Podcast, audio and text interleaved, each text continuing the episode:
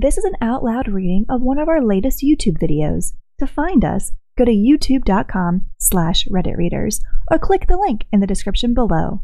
Thank you so much for listening.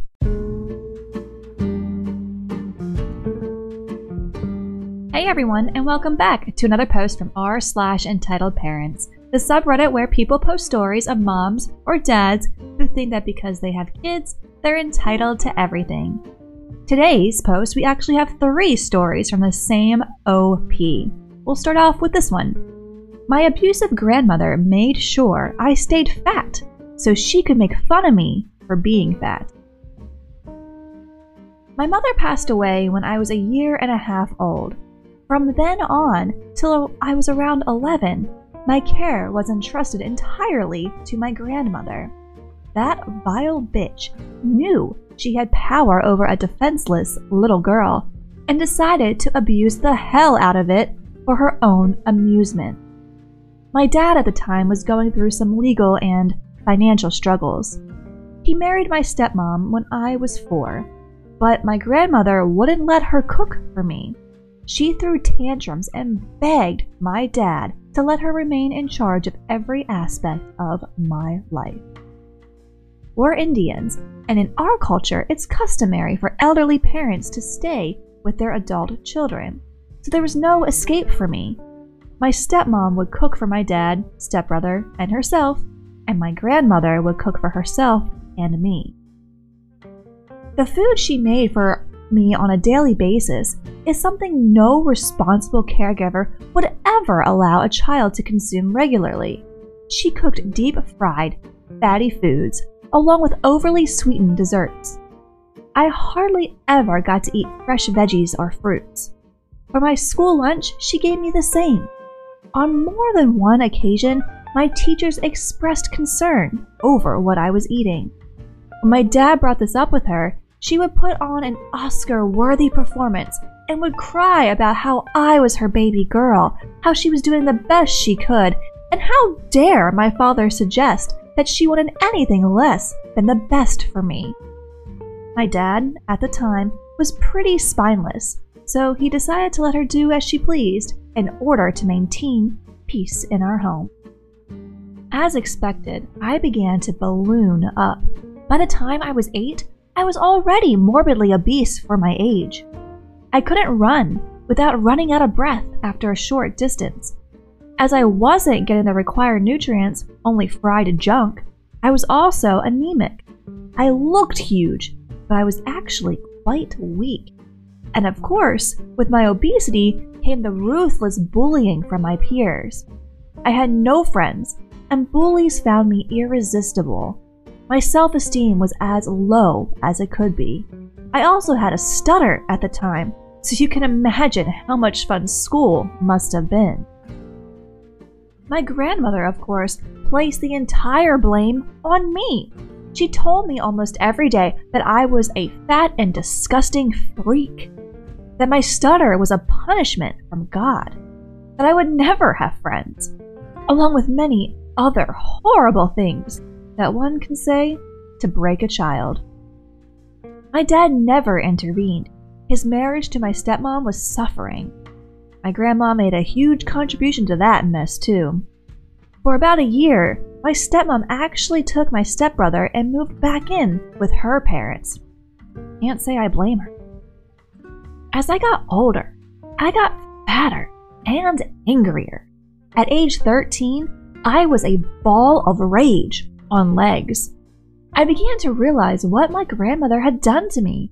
I knew what she had been stuffing me with for years was what made me obese. I had now taken to hitting her.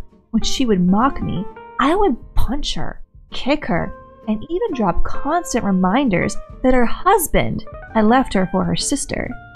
She would bawl about how cruel I was, and I'd get punished. I began to refuse the food that she would cook, and thus cause her to bawl some more. My dad, too, had begun to realize that my health would deteriorate to the point of no return if I kept consuming my grandmother's slow poison. He always reprimanded me very strictly for my violent outbursts, but he did support my efforts to live a healthier lifestyle. However, losing all that weight was no easy task. I struggled for years, and finally, as I entered my early 20s, I was at a normal weight. Today, I'm superbly fit. I run, I practice yoga, and an ancient Indian form of martial arts. I can honestly say that I am in love with my body.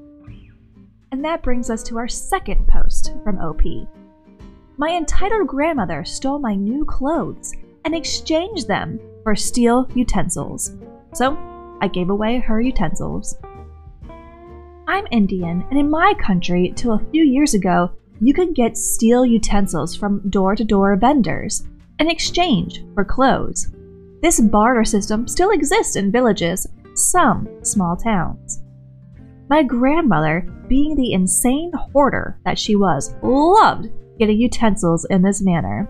Utensils that no one else was allowed to touch, that she would never use, and would only gather dust in her room. Anytime my stepmom or my dad tried to donate our old clothes to charity, that "see you next Tuesday" would throw a hissy fit. She'd collect all the clothes we weren't going to wear anymore so she could exchange them for pots and pans. At times, she would take it a step further and demand clothes that we were still going to wear. She would insist that they don't fit us anymore, or some other bullshit argument to get us to hand them over. Seriously, we had to sometimes fight her to keep our clothes. Oh, but she never, I mean never, gave away her own clothes. She only took garments from others, namely me, my dad, my stepmom, and my stepbrother. When I was around 21, I had just lost a lot of weight, and I needed new clothes. Yes, I still lived with my parents. In India, you can't afford to live independently unless you have a well-paying job, and I was in college at that time. So one day, I went to a local store's clearance sale and bought a bunch of new threads. I left them on my bed and went off to a friend's place. When I returned a few hours later, my new clothes were gone. My dad, stepmom, and brother weren't home, so I figured out instantly who must have taken them. I confronted the grand monster and asked what she'd done with my clothes. She was sitting on her bed admiring her latest haul of pots and pans. Without even looking up, she told me my clothes were ugly and too westernized, and that she did the right thing by exchanging them for something useful. As you can imagine, I lost my temper. I yelled, cursed at her, called her every name in the book, and she had the audacity to actually defend her actions. That evening, there was a major showdown in our home. I was still livid and asked my dad exactly how long we were going to put up with her abuse. My stepmother and I don't get along, but when one of us was up against Grand Monster, the other always lent in her support. This was no different. My stepmother agreed with me wholeheartedly. My dad told Grand Monster that she was now forbidden from entering my room without my prior permission. She started to fake cry and said we were all being so cruel to her. My dad later came to my room and said he would make it up to me and buy me new clothes. I, of course, was still livid, and I wasn't about to let that "see you next Tuesday" have this victory. My grandmother needed sleeping pills to fall asleep. She took them even during the day, and she slept like the dead. A few days later, I snuck into her room during her afternoon nap. I opened her utensils trunk. Yes, she had a whole trunk full of them, and took out a whole bunch of her beloved pots, glasses, plates, etc. I shut the lid quietly and exited. I went straight to an old age shelter that was nearby. I donated the utensils and earned the joy of giving and the taste of sweet, sweet revenge.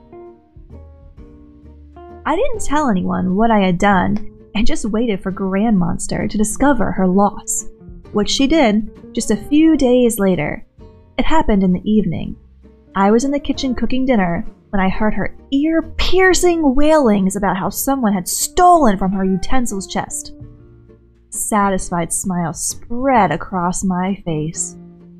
My dad called me into grandmother's room and asked if I knew anything about the missing utensils. I admitted that I had taken and donated them. Grand Monster looked like her head would explode. I calmly told her I had done the right thing because those utensils were ugly and that the shelter needed them more.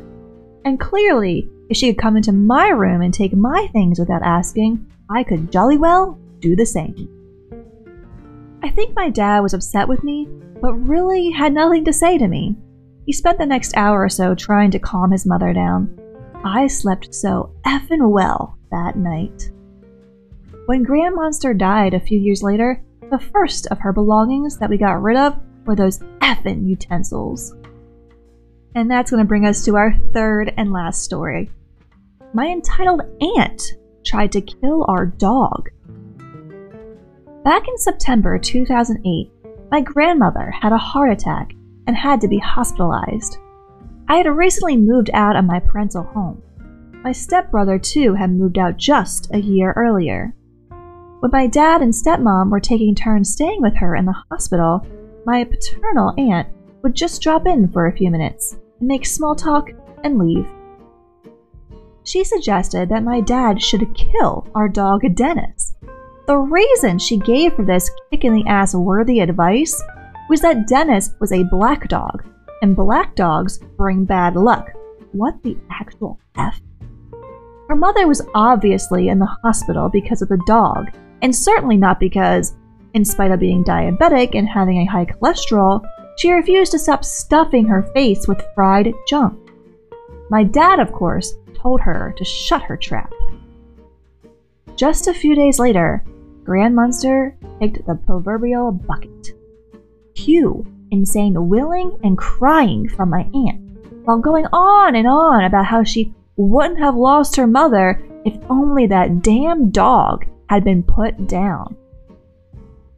You may wonder why she was so obsessed with killing Dennis. It's because Dennis had never liked her or her husband and son. He would growl at them when they came near him. He was a smart dog, and I guess he could sense what shit people they were.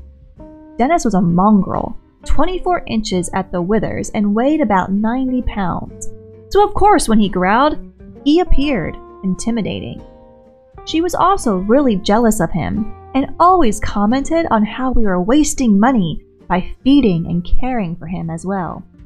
Grand Monster's illness with subsequent death gave Crazy Aunt an opportunity to get revenge. I began to fear for Dennis as soon as I heard what that piece of shit had said. Since my stepbrother couldn't make it, I decided to take time off work and go to my dad's place. This was mostly to watch over Dennis and make sure my aunt and her family didn't get a chance to harm him.